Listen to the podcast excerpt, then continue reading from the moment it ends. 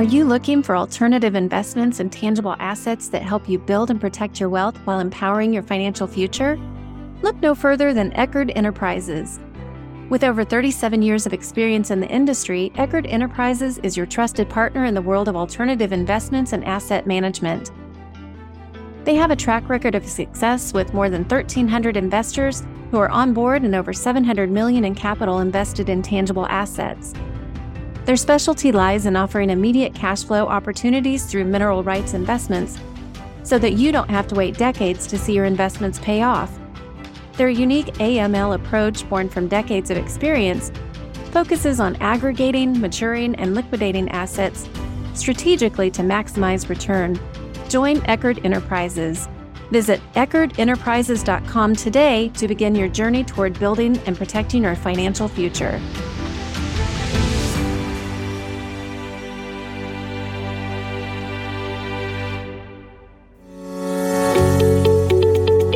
Hey guys, how's it going? I'm excited today to share my recent conversation with Dr. John Budin. John is an accomplished physician, speaker, and blogger and has had all kinds of professional success. But what I think is especially great about John is his courage to be vulnerable, which is what we're going to be talking about today. And that's despite all the cultural pressures that really all of us are feeling that are pulling us in the opposite direction. Today, we're going to discuss a little bit more about his story and why he chose to practice medicine in what he describes as the mental health closet for two decades, and how medicine's intense focus on the quality of patient care is generally a good thing, but in some cases has unintended negative consequences. One of those is the failure to address physicians' own mental wellness, and in John's case, the resulting pressure to hide mental health flaws that in reality are the very things that make you human. Physicians, and really all of us, feel the pressure to be perfect, but we all know that's impossible. And vulnerability, or acknowledging your imperfection, is really the key to being human. John and I talk about why he courageously chose to publicly share his mental health diagnosis several years ago after successfully hiding it for 20 years, and how he was able to muster up the courage to be extremely vulnerable and share his story in such a big way. We also talk about how sharing this has positively impacted his life in all the most important ways, including his ability to care for patients, and why there were some not so positive experiences that resulted from his sharing his story, and why John feels even those uncomfortable encounters are really healthy discussions that need to happen in the profession to improve its future. We also talk about some ways you might be able to become more vulnerable yourself. So I think it's going to be a great uh, conversation today. So let's jump right into it. John, how's it going? Thanks for joining me today. It is really my pleasure to be here. Thanks for asking me. Yeah, I'm ex- excited to chat today. We were talking a little bit before this, before we started recording, and how John's story is just such a great example of a physician just really being vulnerable, especially giving given the circumstances and whatnot. So I'm really excited for you to share your story and for us to kind of chat through that and how that was for you today. So really, really appreciate you coming on to chat. Sure, it's my pleasure. So before we jump into your story, can you just share maybe a little bit of background in your career in medicine and kind of high level, you know, what specialty you practice, that sort of stuff?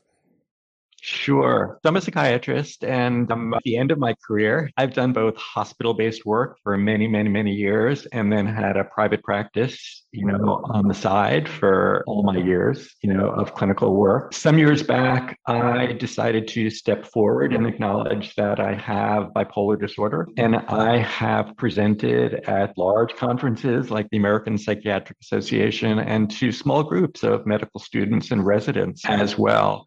I have thought that it's been important to share my story because we physicians sometimes operate in a world where we are told on many levels, we give ourselves messages as well as the professional culture encourages us to keep certain things quiet and hidden from view. So I've thought it's been best to step forward, you know, in some effort because perhaps there's a greater good in doing so. Yeah, and we were just talking as well. We totally are on the same page on that front. Sometimes it's not the easy road to share, especially some of these more challenging things. But uh, at the, it sounds like your experience has been very much positive, and that's always excellent to hear. So you started out, you did, you had it kind of hidden. Tell me about kind of when you shared your story, or what was the timeline? I'm, I'm curious about if you had a period of time in your career and of not sharing it, and how long that was, and Sure. Yeah, I kept my story to myself, except for those people who were very, very close to me, you know, in my life. Professionally, for a couple of decades, I was in what I call the mental health closet. And it was only in the last five years ago that I decided to step forward publicly. And I did that in a very big way at the International Society of Bipolar Disorders, where I remember I stood up in front of the audience, and the first thing I said was that I am a psychiatrist and I'm also a psychiatric patient because I have bipolar disorder. It's not to say that I didn't get treatment for that, but I also delayed treatment for a couple of decades, I was able to navigate my way through things despite the fact that I was cycling up and down and uh, that was a challenge, but you know, I learned over the years for both historical reasons, you know, in terms of growing up, as well as professional reasons, that I needed to secret things away. And that wasn't to my benefit. And it probably wasn't to the benefit of my clinical work. You know, I must be honest. So I guess it's been over the last five years that I've really stepped forward and shared my story with others. Yeah. And before you shared it, so you had quite a few years of kind of holding it in. You feel like it was inhibiting your ability to practice medicine. You kind of hinted at that. You feel like you could have been a better practitioner had you shared it earlier. Yeah, very much. I mean, you know, the degree to which my clinical work suffered is really hard to say. I mean, I'm hoping it wasn't to a terrible degree. You know, I did well professionally. You know, I was thought of well. I ran hospital based programs, and I think my clinical practice was a really good one. But, you know, it's always hard to know the effect of being hidden and in some ways inauthentic when you are in such in a relate in a in a profession where there's you know an honest dialogue that has to happen between patient and physician.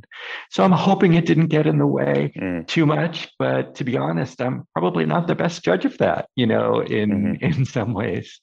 Right that authenticity and trust professions. That's uh, in, in our work with helping people with their money. You know, we're kind of at the end of the day in the uh, one of the higher trust professions, and when that vulnerability is part of having a trusting relationship, and it's difficult to have really solid relationships when there is lack of vulnerability. But it seems like medicine and really our culture uh, as a it seems like it's difficult or maybe uncool or you know not not highly looked upon to be vulnerable but eh, what are your thoughts on that in the culture of medicine and just maybe just the culture in general? Like vulnerability to me is like the opposite of perfectionism and or maybe some people would say success but what are your thoughts on just kind of the overall culture around us and how that's kind of played into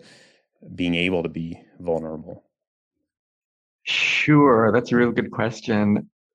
I think that we place a premium on having our doctors be uber competent and to be infallible, you know, in some ways. And of course, we can understand that in some ways because we're placing our care in our health in their hands. Very human expectation that you know we are in the hands of someone who is in fact really competent. But you know that being said, I think physicians pay a very big price at times for that expectation. In uh-huh. some ways, as I said, we can understand it, but in, and in other ways, we physicians expect ourselves. Not just our patients expect us, but we physicians expect ourselves to perform at times inhuman levels. And there's a terrible price, I think, that doctors pay. You know, my story is not so unusual. I mean, it's different that I have bipolar disorder from many other doctors, but it's not really that unusual in terms of doctors keeping their mental health conditions in the closet so many doctors are anxious and worried and burnt out these days. I mean, especially in the context of COVID, but even prior to COVID, it's been it's been very tough at times for doctors to express a vulnerability, but also another way to say it is to express a certain humanity. Mm. To acknowledge that, hey, I need help doctors are not good, frankly, at asking others to help them. Many of them come into the profession as care givers, not care receivers. So, part of my story has been how I have navigated my way from becoming, in fact, or going, traveling the distance between starting as a care giver and ending up not just as a caregiver, but a care receiver and feeling mm-hmm. okay about that. Yeah, and I've heard a lot of people talk about what you were just talking about with the profession overall and the stigma. And I was curious in uh, looking at some of the research on the, the numbers, and I found something from ACEP, which is the emergency medicine, one of their associations. They had some, I think this was done. So this was done in October 2020 or released in October 20. According to their survey, 45% of emergency physicians report that they're not comfortable seeking mental health treatment if needed. 73% feel like there's stigma in the workplace. 57% report being concerned for their job if they were to seek mental health treatment. 27% report that they have avoided seeking mental health treatment in fear of professional repercussions. And so, and th- this survey was done kind of in the middle of COVID or post I was going to say post spike, but now it's going back up again. But 87% of emergency physicians also reported feeling more stress since the start of the, the pandemic. So, does that kind of line up? I mean, it seems like that's very much indicative of what you were just describing is that there's this pressure there, and a lot of physicians are struggling with this. Yeah, very much. Those numbers are exactly in line with what I have seen and, frankly, what I've felt, you know, over my career you know, it is difficult for physicians for many reasons to step forward. Again, one is that most of us are historically sort of perfectionistic and come from innate places of being care givers. But let us remember as well that there are real professional consequences and repercussions for stepping forward. This is not just a fantasy. People, or rather doctors, can suffer real consequences in terms of their licensure, for example. Many states ask very unfair questions of doctors in terms of their medical license applications and renewals. Questions like Have you ever had a mental health problem? Mm. Now, I understand the thrust of that question you know. Yes i'm human. Yeah but the problem is that it drives doctors underground because they feel like if they do step forward and are honest with that answer they put their entire career at risk. So the scary part for doctors is being being open and feeling free mm. to acknowledge you know, and to get the help that they really need. What happens if someone answers yes to a question like that? Well, it really depends upon the state because medical licensure is varies depending upon the state. In some states, there are programs you know, that are set up to help doctors through situations where they feel like they are going through mental health crises or need treatment. And in other states, that is really not the case. I know of cases of doctors because I've treated them where their license has been placed at great risk. And you see, we can understand that the basic thrust is to make sure that ultimately patients are well cared for and that doctors are not impaired.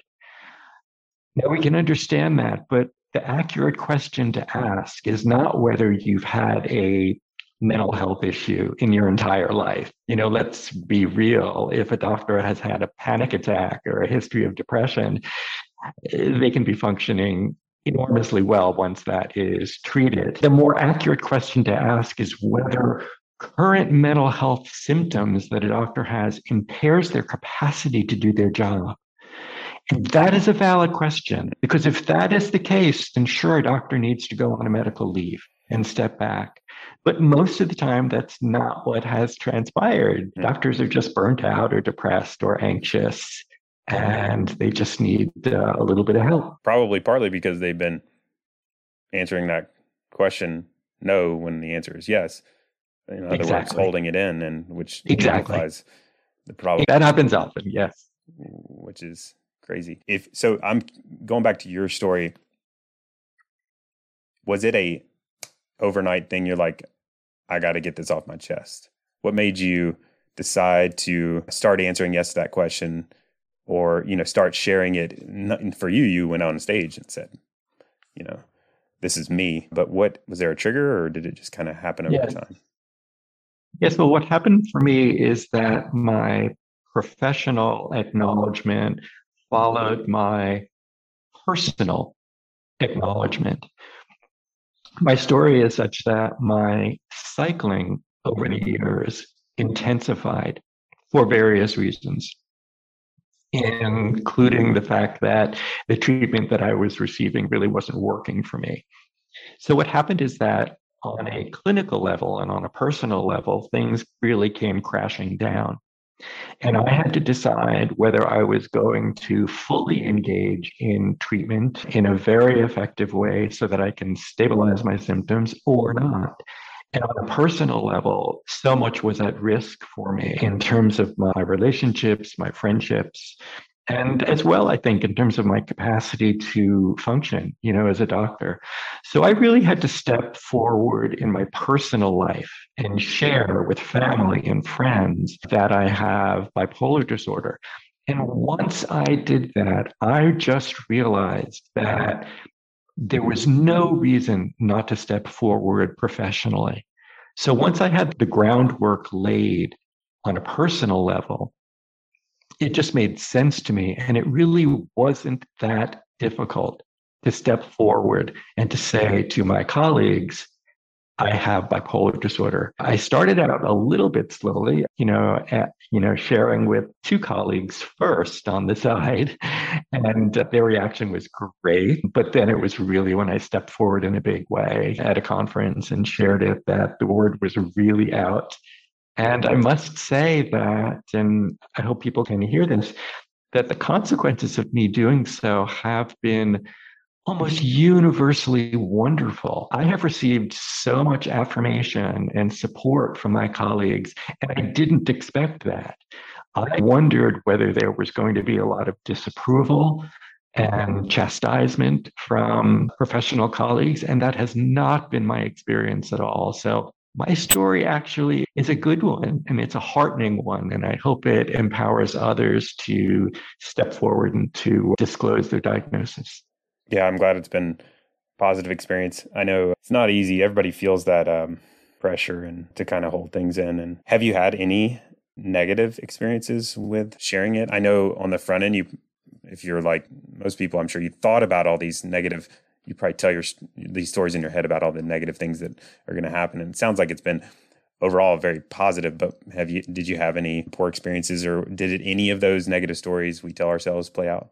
Yes, I did have a few people at conferences where I presented come up to me after and shared with me that they felt that I should have left the profession and that I couldn't possibly be fit you know, to be a psychiatrist, even stabilized. Their argument was that given the nature of the psychiatric illness, whether it is a recurrent major depression or a cyclic mood disorder or a current anxiety disorder, that it was likely that I was once again going to become ill and that would impact patient care. And while I understood their point, my argument back to them was that we simply can't exorcise everyone from the profession who is struggling with a mental health issue. We can't have as a response, well, everyone should leave the profession if they happen to have a mental health issue. That is not a solution. The solution is find ways to allow ourselves to care for each other. Find ways in our culture to help our colleagues step forward and get the treatment that they need. And I understood where these people were coming from, but I just take a very different perspective on it. That's quite a bold. They said that to your face. Yes. yes. Look, you know, I think that was a good thing that they did that because you see, what we have to have at this point is a dialog mm-hmm. And a dialogue means people of differing views stepping forward that we can have these conversations and ultimately come to a place of common ground there is a lot of stigma and prejudice against mental health issues, as we know, in the physician and the clinical community.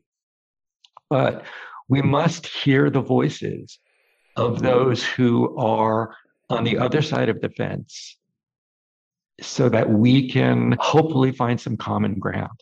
There has to be a dialogue. And mm-hmm. as they say you know you can't clap with one hand. Well we need we need to hear from all sides here. And we're we're big enough and strong enough and i think it's important enough to have those kinds of discussions. I think mm-hmm. people of goodwill can sit in a room and talk these things out and come to a place where we can balance very well taking care of our patients in the best way possible and allowing doctors to take care of themselves as well.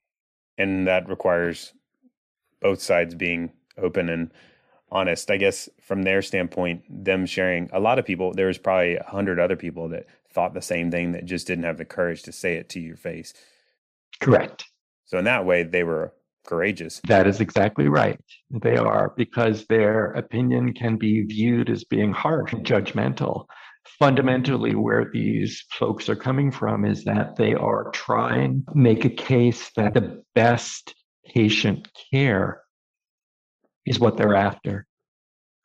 They're trying to make that argument. And that is a very understandable place as a doctor to come from. I don't think that it's sustainable given the numbers of doctors that are struggling with mental health issues, but it's a case that, you know, we can understand on a human level they're making. Do you wish you had come clean on all this earlier in your career? Very much. I wish that I were at that place. I think my career would have been very different. I think stepping forward as a young career doctor and acknowledging that I have bipolar disorder would have affected my career in a big way. Perhaps there might have been some negative repercussions, but perhaps there might have been positive repercussions too. And I think that in terms of being authentic and being seen as human, I think the pluses would have definitely outweighed the minuses. Mm-hmm. And I remain pretty convinced of that because in the years since I've stepped forward, I've received the support of innumerable colleagues.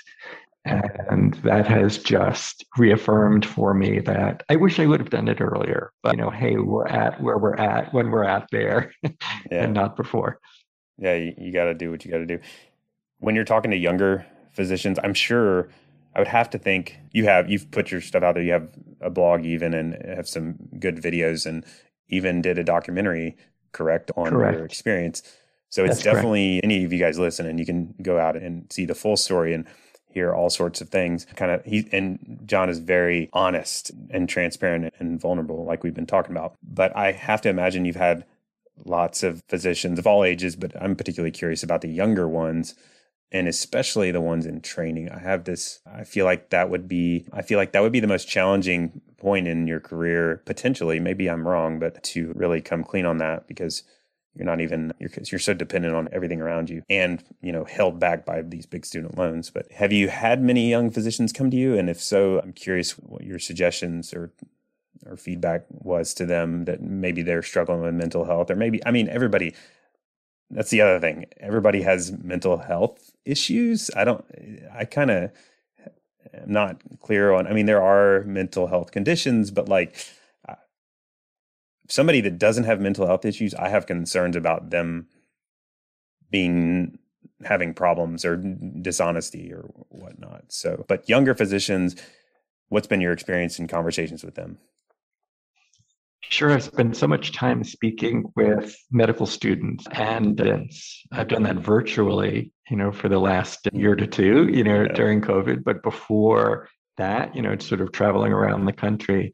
And it's pretty wonderful to have an opportunity to sit down with eight or 10 or 12, you know, medical students at a time rather than stand up at a conference, you know, mm-hmm. in front of a larger audience.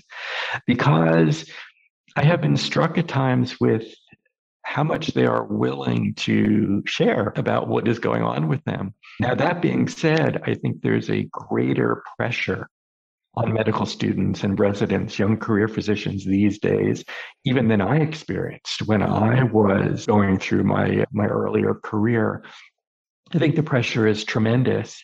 And moving forward, when you have supervisors or deans of medical schools or directors of programs moving forward when you're dependent upon those people to affirm how well you're doing and they have the future of your career in their hands in some ways is a very very challenging place for a young doctor to be.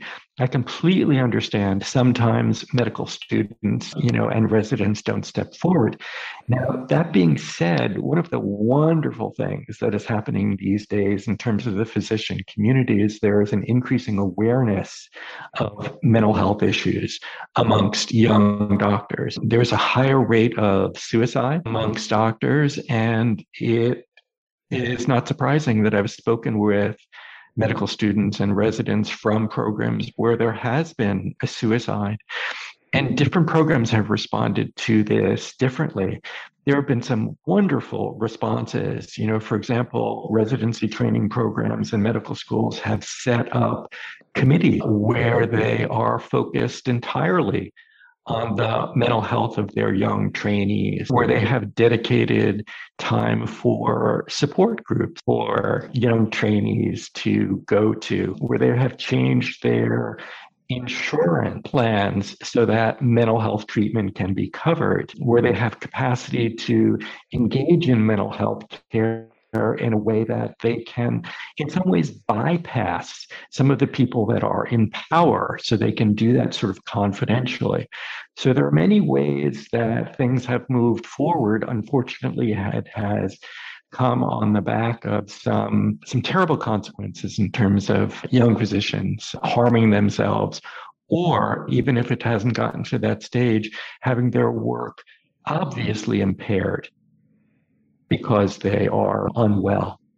Yeah, because you know, on a lot of people say I'm not gonna come clean on this because I want to preserve my ability to practice medicine, but in reality, the longer you hold in things, that actually starts to cause problems with your ability to practice and practice for a long time or maybe you know maybe even in the short term but it definitely that's um, right and so we do we deal with people and their money. I think from our perspective, we want our clients that practice medicine. This is not always the case, but a mm-hmm. lot of them that practice like later into their career or later into you know 60s 70s like the longer they practice typically they have a healthy balance and have they're doing things like paying attention to their mental health and being vulnerable and and that has rewarded them financially, but I do see some people that are really just working, hammering it out, perfectionism focused, or you know, trying to earn as much as they possibly can, trying to, you know, be the perfect physician and are spinning their wheels and burning out and ending their career as a result of that much sooner which and there's not even it's not even about the money. There's a lot of other more major things that happen from that but i think financially in in your experience you sounds like you have done a very good job kind of balancing all this stuff and have been financially rewarded for that but do you feel like with your finances has that tied into your ability to has it ever been a undercurrent to your feelings about sharing things? Has there ever been any concerns about, you know, if you were to lose your license and come clean on this thing, there is that cost of potentially losing income. Has that ever entered into your mind? And even though you've done a good job with your finances, or has that been a non issue? No, I think it's actually has been an issue for me at one point in my career you know, untreated psychiatric illness can affect one's life in so many ways, both personally, in terms of friendships, in terms of intimate relationships, in terms of your mm-hmm. physical health, but also in terms of your financial well being. When things had spun out of control for me, when I referred to that a little while ago. It was the only time in my career where I thought it might affect my job. Now, I'm not sure it affected my clinical work, but I had a hospital based job. And things had really been spinning out of control for me in a bad way in terms of being very depressed. Hmm. It was hard for me to struggle to keep things inside. And what I ended up doing is deciding that I had to leave hospital based work because I just couldn't attend meetings. I couldn't have those expectations on me. I didn't feel like I could really perform in a way that I needed to perform. And that was a big financial struggle for me. I ended up doing fine in terms of private practice, and I loved my career that I chose to go in that direction. But it's just one small example, I think, of how the scary aspect of being destabilized in life, including financially, can be the result of untreated psychiatric hmm. untreated psychiatric illness. I think a lot of it is just uncertainty in general, whether it be financial uncertainty or uncertainty about what people are going to say about you. Correct. Yes, it's scary to, to go to those places. Right. But in a lot of cases, that's the healthier path, right?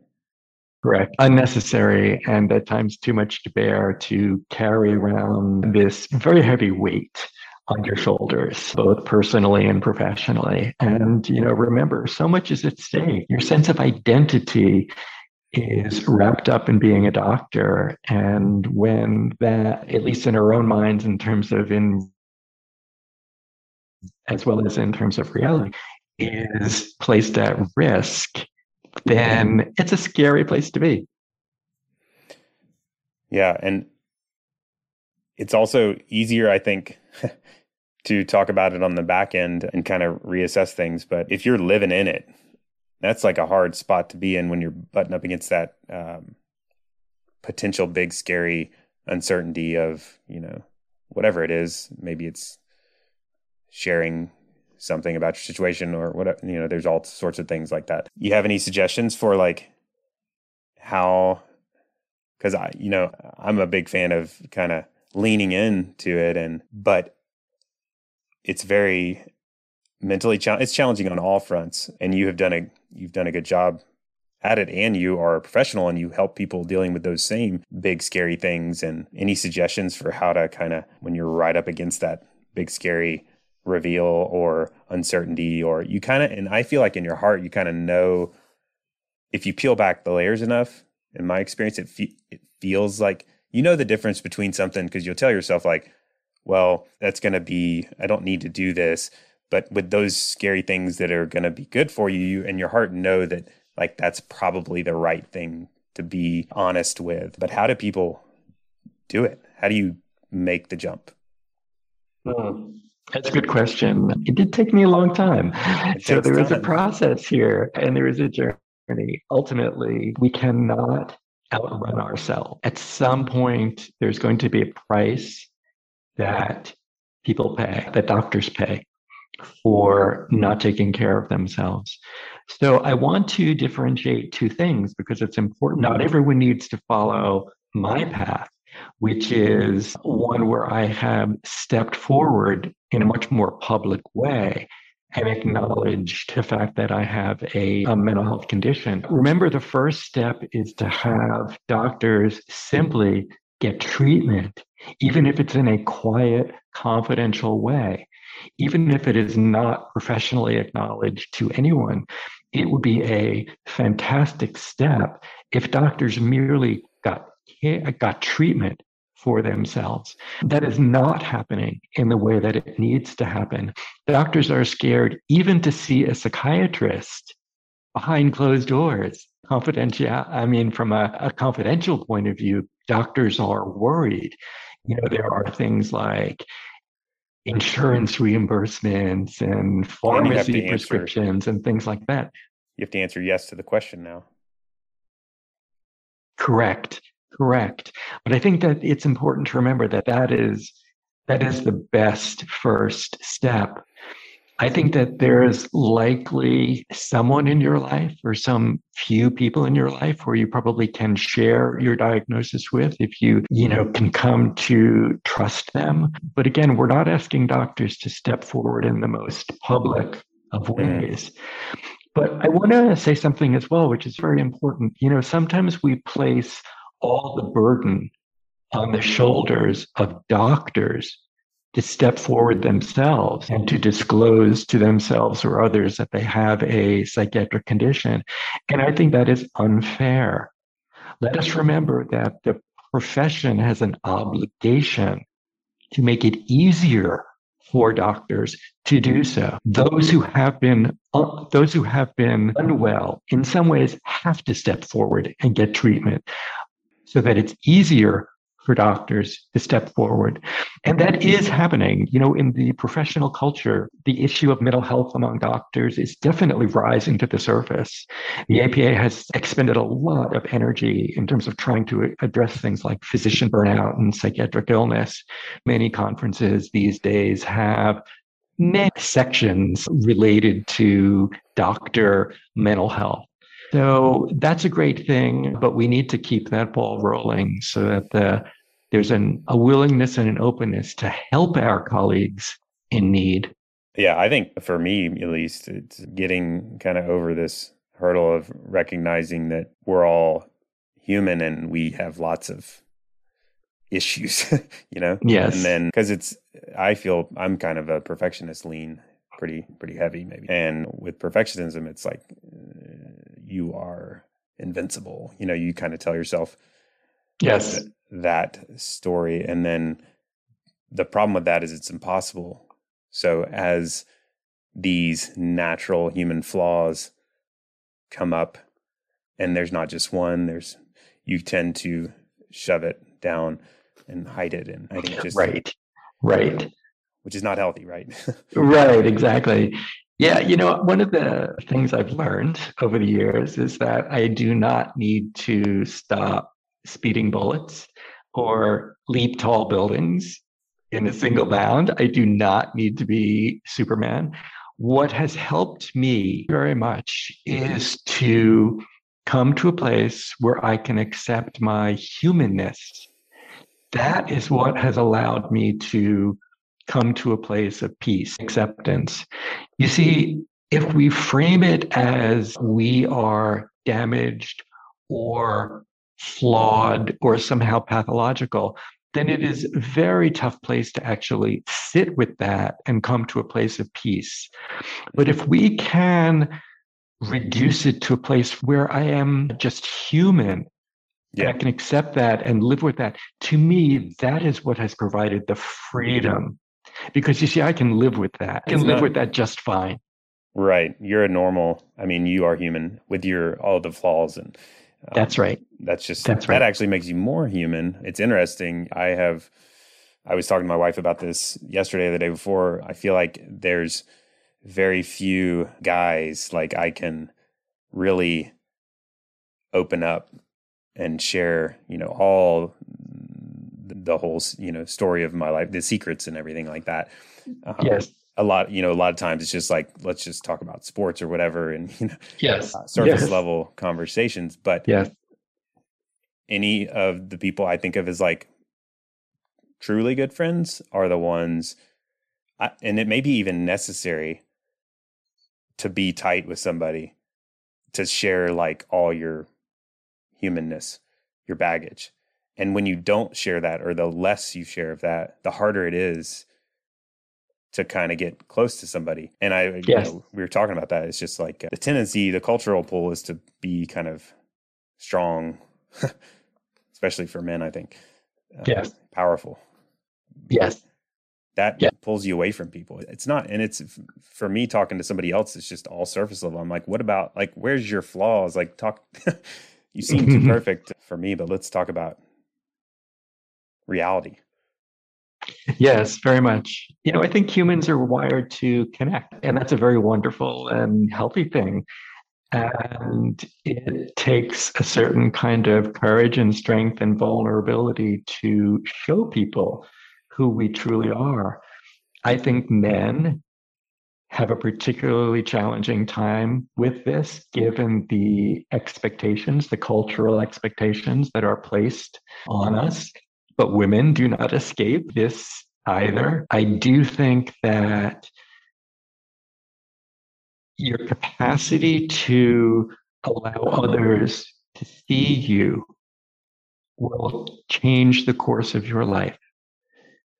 And that has been my experience. And I would encourage people to, uh, to give it some thought because you don't really further your life in all the most important ways by hiding and by mm-hmm. secreting things away. Right. And I'm sure everybody listening has, you know, maybe one or two, but maybe like 50 kind of hidden things that they'd rather not. Yeah. Probably exactly. more 50 in. Probably more than 50. Probably more than 50.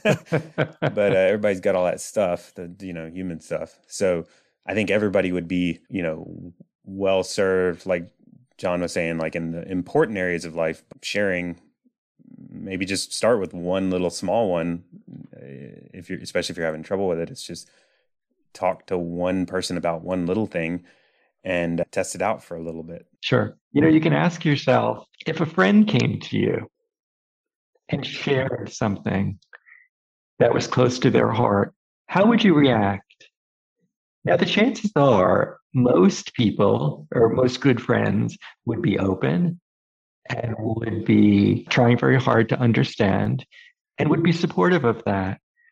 So it's no different when the reverse is true. You know, you probably have people in your life that would very much support you and understand you. And if you choose wisely, there can be something very freeing and something solidifying about relationships. And I think it improves. It improves. It, well, in certain experiences or times, it might repel people.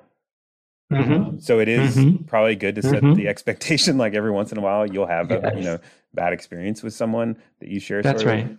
But that is a great reason. It's for good reason that they're mm-hmm. repelled. Um, mm-hmm. And having them mm-hmm. less connected to you is probably a good thing in right. your life. But for most people, right. it'll make you much tighter. And like one of my best friends I would consider right now is a guy that I run with every couple days and we just share like all the stuff, you know, like all the, you know, good and bad stuff in life and mm. just we become tight and I think it's strictly because of the vulnerability aspect. Yes. If I can say something that I have learned over the years is that there are few things in life that are as powerful and as freeing as authenticity. Totally agree. That is a good good couple words to close it on. I think that's sure. Let that one soak in. Well, John, I really enjoyed chatting with you. This has been fun. And I encourage everybody to check out, we'll link to John's blog and some of his videos and I encourage everybody to check those out and you can learn more about we didn't we kind of skimmed the surface of your story but you can learn more about that and his experiences Yeah, thank you so much. It's really been a pleasure to be here. It's been a fun conversation. And I hope that there are some people, some doctors or non clinicians out there who have heard us talk and where something resonates, you know, with them in ways that can be helpful. That is exactly right. That's if we can move the needle Correct. A lot of times it's just a one little step too. I mean, one mm. that's right little step. It can that is exactly right. Small, teeny little step. That is a huge because it can compound. Like when you take the little tiny step, turns in. You know, you can take another step, and then and it doesn't have to be yes. like tell your deepest darkest secret. You know, tomorrow. Exactly. Exactly. I like to say that we change the culture of silence one conversation at a time. Right. And that's the way it goes. That is exactly right. Well put. Awesome. Well, thanks, John. It's been my pleasure. Thank you so much. For more information about alternative investments and asset management, visit EckardEnterprises.com. And remember, Eckard Enterprises is your gateway to tangible assets and lasting financial success. Visit Eckard today.